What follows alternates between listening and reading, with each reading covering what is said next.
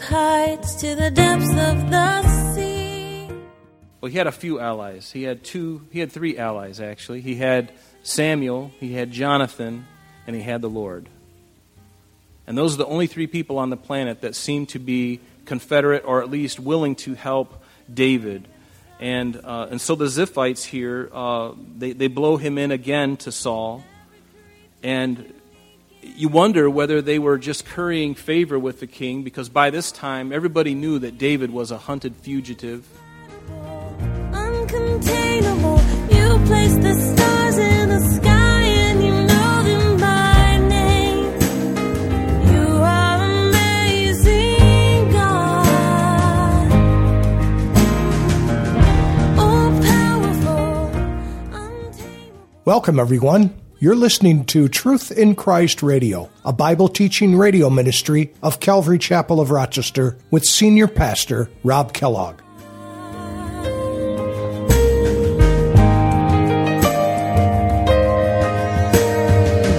Who was told every lightning bolt where it should? The people of the city of Ziph had betrayed David's whereabouts to Saul before and are now trying to gain King Saul's favor by helping Saul find David again. This means Saul went back on his previous repentance by taking 3,000 men from Israel and went after David once again. This time, David had the opportunity to kill Saul, but didn't take it. And when David boldly demonstrated this to Saul, the king was greatly moved emotionally and publicly repented again for his murderous intentions towards David.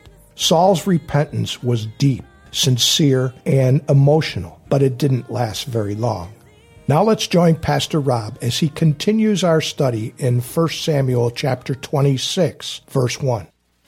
Last time we were together, let, us open our Bibles to 1 Samuel chapter 26. We're getting close to the end of the book of Samuel, and the end of the book ends with the death of Saul, and, and then in 2 Samuel, we, we, begin to see David's coming to his throne in Hebron, and then over all of Jerusalem, or all of Israel in Jerusalem. But last week we know that before there is the throne, oftentimes there's pain, oftentimes there's preparation, and, and, and certainly as we have been looking at the life of David, especially as he has been on the run from Saul, who, as you know, has become completely unhinged, and he is uh, completely bent on killing David. Uh, Saul, as you remember, is very jealous of David, knowing very well that David was the one, the rightful king to the throne. And if you remember, it wasn't long after Saul had began his reign that he had made one, one mistake after another, just in obedience to God. And there came a point where God said, That's enough. And, and God removed his spirit from him. The, the, the Spirit of God gave Saul every opportunity and, and everything that he needed. So that there, there's no way that Saul could ever complain and say, Lord, you never did this, you never did that to make me a good king. No, the Lord um, gave David or gave Saul everything that he needed. And then it was up to Saul to walk in that conviction, to walk in that um, calling that God had placed. He allowed, actually, in Saul's life. I don't know if he really called him, but he allowed him to be king because that's what the people wanted. And in this, we see a, a wonderful lesson for all of us that don't always pray, you know, that you get what you want because you might just get it. And sometimes when we get what we want, it's not God's best. We often will settle for second best or third best or, or somewhere down the line, but God wants the very best for you and me, and it's our, uh, up to us whether we want the best or do we want the gleanings. Do we want the scraps or do we want the full course meal? And that's always the, the case with the Lord and us. And it always requires obedience.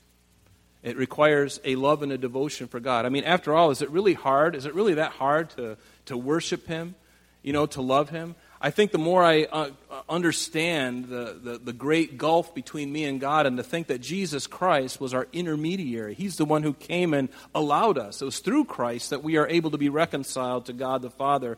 There was no other way for us. We couldn't sacrifice enough. We couldn't be holy enough. There's nothing that we could do to earn that salvation. It was through Jesus Christ.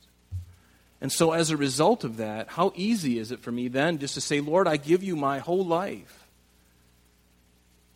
And it seems to me that as I grow in the Lord, and maybe you're experiencing the same thing with me, and I hope you are, because as we grow older in Christ, as we walk with the Lord more and more, there ought to be more of a giving up of myself, giving up of my life, to surrender to whatever it is that He has, His desire for my life. And to discover God's will for your life is the greatest thing on the world, greatest thing in the world. Greatest thing in heaven is to find, to know the will of God and then to follow it and to be obedient to it. And see, God did that for David. He, he, he, gave, he gave, his heart was for David initially. But the people wanted something else. The people wanted something else. And he gave them their desire, but brought leanness to their soul, as it says in Exodus. And that's never a good thing when the Lord gives you what you want, but brings leanness to your soul. And as a nation, that's really what they experienced. They gave him the tall, dark, and handsome. That's what they wanted. They wanted some guy who fit the bill. And, and I, don't, I don't know what it is with tall people. They, eh, you know, many leaders are tall, but some of the best leaders are short. you know, and um, so don't ever look on the outward appearance. Didn't uh, the Lord tell that to Samuel? He says, Don't look on the outward appearance. God looks on the heart. What, what, why are you looking at his stature? Pay no attention to that. Oh, but Lord, he's handsome. Who cares? Lord, he can speak well. Who cares? Lord, he went to school for this. Who cares? So Saul was in a lot of trouble from the very beginning. And we know that once his obedience began to wane, and as he made his choices that would lead him down a trajectory which was not a good place, God told the prophet Samuel to tell Saul, Saul, I'm removing you, and I'm placing another man on the throne who's better than you. And that must have really stung Saul to hear those words. Someone, a, neighbor of yours who is better than you.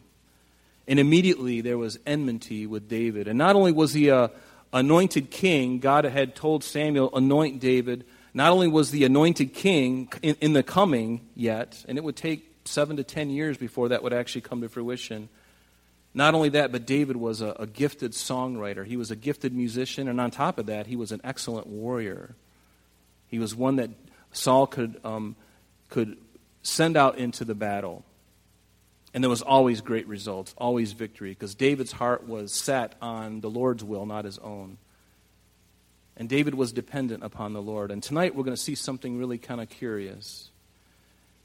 Because David started off initially very well. Remember the great faith that he had as he came and he was up against Goliath. There just there seemed to be nobody on the planet at that time who had such a great faith as David did you know, willing to go out as a young teenager with just a sling and a couple of stones and, and take on this seasoned war veteran, this guy who was over nine feet tall. And to be able to go out there and, and, and, and, and in confidence in Christ, to be able to say to the giant, Today the Lord is going to deliver your head to the birds of the field. And instead of all the things that you've been saying about us, that's what's going to happen to you. And he did it with boldness, and I love it. He ran toward Goliath. I just want to see the videotape. Just want to go back and rewind that a couple times. You know how sometimes when you had the VHS tapes, you go back and rewind a scene that you liked a lot, and then you rewound it so much the tape started to stretch, and it started just in that spot, it got kind of wore out. Well, I want to see that because I want to see David running, running, and, and, and just getting that stone ready, and just running and running, and one goal, one goal, one thing on his heart was just the glory of God, and God won a marvelous victory for Israel. For Israel. And so David is a hunted man now. Saul is on him. And if you remember, last week we looked at chapter 25, which began with the death of Samuel. And we saw that David, as he had been continuing to run away from Saul, that he was in the wilderness of Maon, which is just to the west of the Dead Sea. And near there, in a town called Carmel, there was a man named Nabal, if you remember, a very wealthy man. And David had been helping the shearers of Nabal for some time, and in fact, being like a wall to them from the other raiders in the area. And so, providing protection, if you will, for um, Nabal's shearers and his flock of sheep. And so David, at the time of the shearing of the sheep, he, he sends a messenger, if you remember, to Nabal saying, you know, will you be willing to give me and my men some food to eat? Which is a very simple thing, especially considered all that David had done for him. And, and his own servants uh, were witnesses that David indeed did do those things. And so, a very hospitable thing to do, since he was so wealthy, was to help David and his men, but he chose not to. Because the Bible says that as his name is, so is he. That's what his, his wife Abigail said. As his name is, and his name means fool, foolish, stupid. That's who Nabal was. Very obstinate, very proud, very rich, very self centered, self focused. And David, when he heard the news that Nabal had nothing to do with it, he told his men to get on their swords. He was going to go up there. In a moment of the flesh, he was going to take Nabal and all the men with him. And you remember Abigail, she heard about this. And she saddled a bunch of donkeys with all kinds of stuff clusters of raisins, all this stuff, you know, several, uh, a, a lot of meat. And she had it prepared and she brought it down ahead of her. And then she falls on the ground and she begins to intercede not only for herself, but for her husband and her, all the men. And David, all the time he's listening to her, he's just enamored with this incredible woman. A woman of faith, a woman of prayer. And it was like a, a match for David in his good times. But she was married. So David obviously would not touch her. But then you recall what happens. David is, he goes back Abigail goes back up to Nabal, who by that time had been drinking pretty heavily. He wakes up in the morning with a hangover, and when he comes to himself, she tells him all that had happened the night before, how he was this close to death. And Nabal, something happened. We don't know if it was a heart attack or a stroke, but the Lord, it says the Lord struck him. And then within 10 days, he died. And then as a result of that, David took Abigail and um, uh, Ahinoam, the Jezreelitess, who must have been in the, in, in, among the ladies, uh, maybe among the four ladies who came with Abigail, and he married her too. And so David picked up uh, Abigail. And so that's really where we are. So let's go ahead and read uh, chapter 26, and we'll, um, and I'm hoping to get through 26 and 27 tonight. We'll see how we go. But this is a, a really interesting chapter. I think 27 is going to be a real interesting one. And, and unfortunately, it, it's not so uncommon to us because we have seen David in his less faithful moments. And before I get too heavy on David, I got to look at myself and say, you know, if I was in the same situation, how would I respond? So we really don't know, do we? And so it's hard to be armchair warriors and, and throw stones when we haven't been in the place that David has been. But let's read chapter 26 because uh, it's right after um, he picks uh, Abigail, takes her to his wife. It says, Now the Ziphites came to Saul at Gibeah, saying, Is David not hiding in the hill of Hachilah opposite Jeshimon?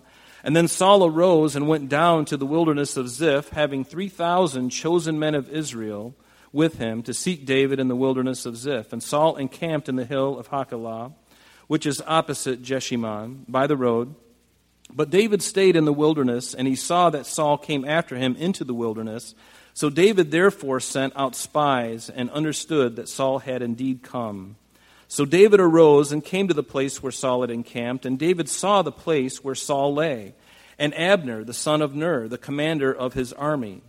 Now Saul lay within the camp with the people encamped all around him. And then David answered and said to Ahimelech the Hittite and to Abishai the son of Zeruiah, brother of Joab, saying, Who will go down with me to Saul in the camp? And Abishai said, I will go down with you.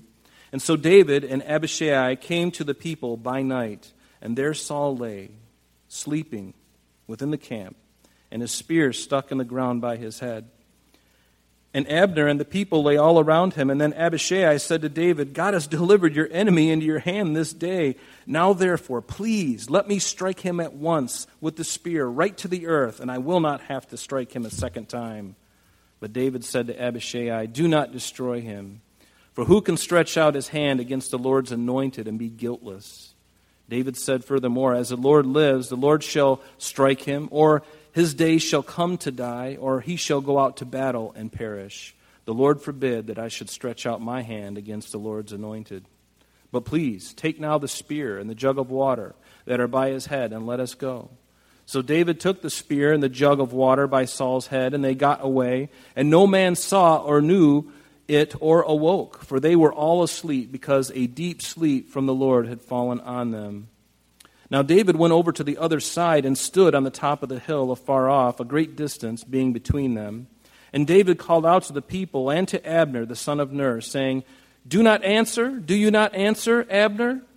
And then Abner answered and said, Who are you calling out to the king?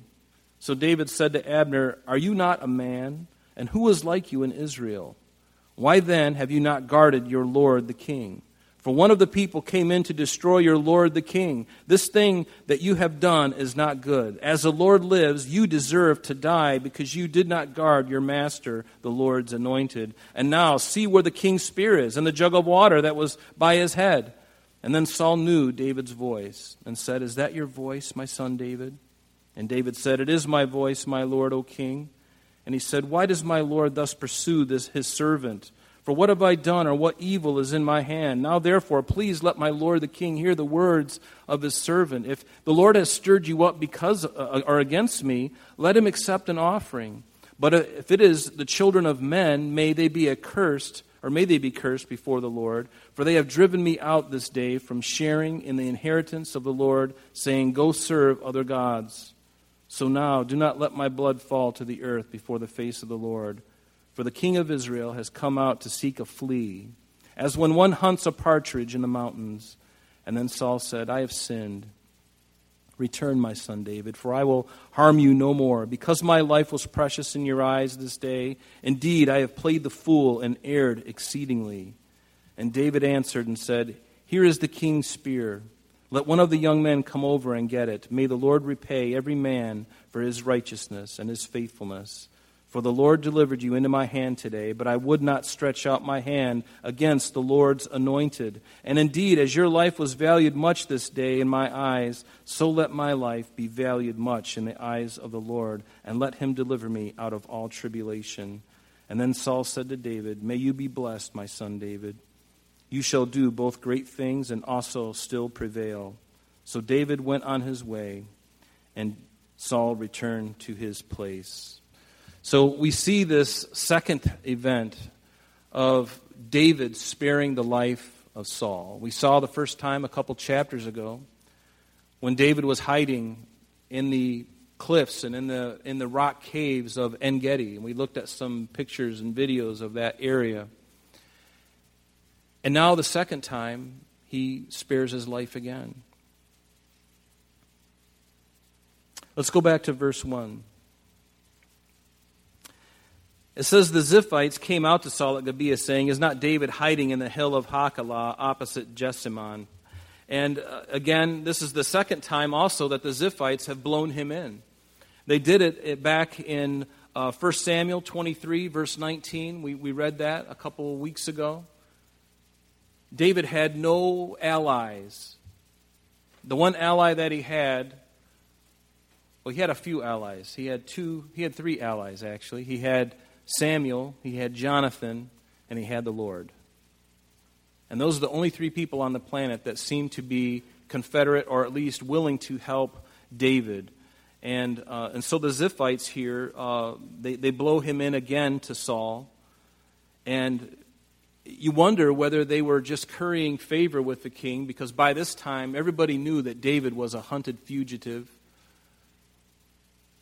Isn't it funny how fickle people can be when, when, when somebody's in power? All of a sudden, they'll do anything to make that king happy, hoping to get something from that king. But as the king starts to fade in popularity, all of a sudden people start to turn against him. It's like whatever the, however the wind is blowing, however the tide is going, that's where the people go. And, um, and that's kind of the way people were with Saul. But they were afraid of Saul because he was unhinged. He wasn't in his right mind. The Spirit of God departed from him, and an evil spirit from the Lord came upon him. Yes, an evil spirit from the Lord. God can dispatch evil spirits. He did it with Job, didn't he?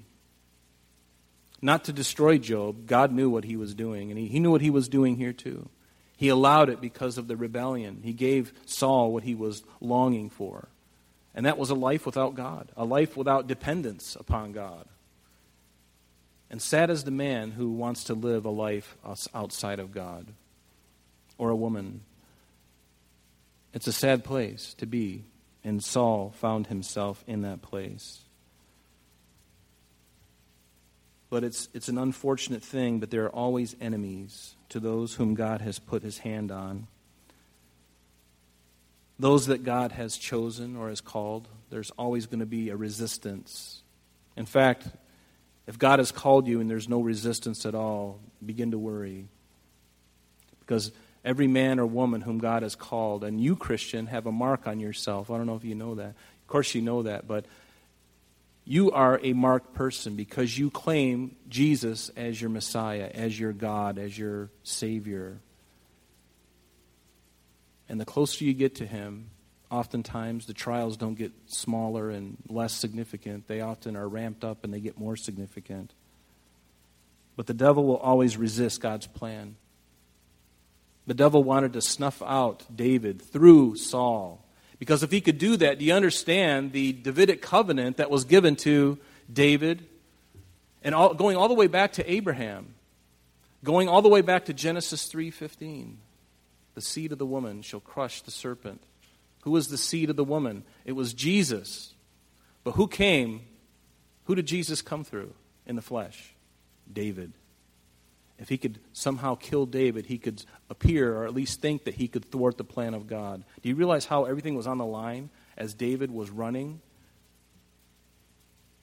Everything was on the line. All of biblical history was on the line. Do you think God was wringing his hands, going, Oh, I hope he doesn't catch David? No, God is going, I got this covered, David. You just.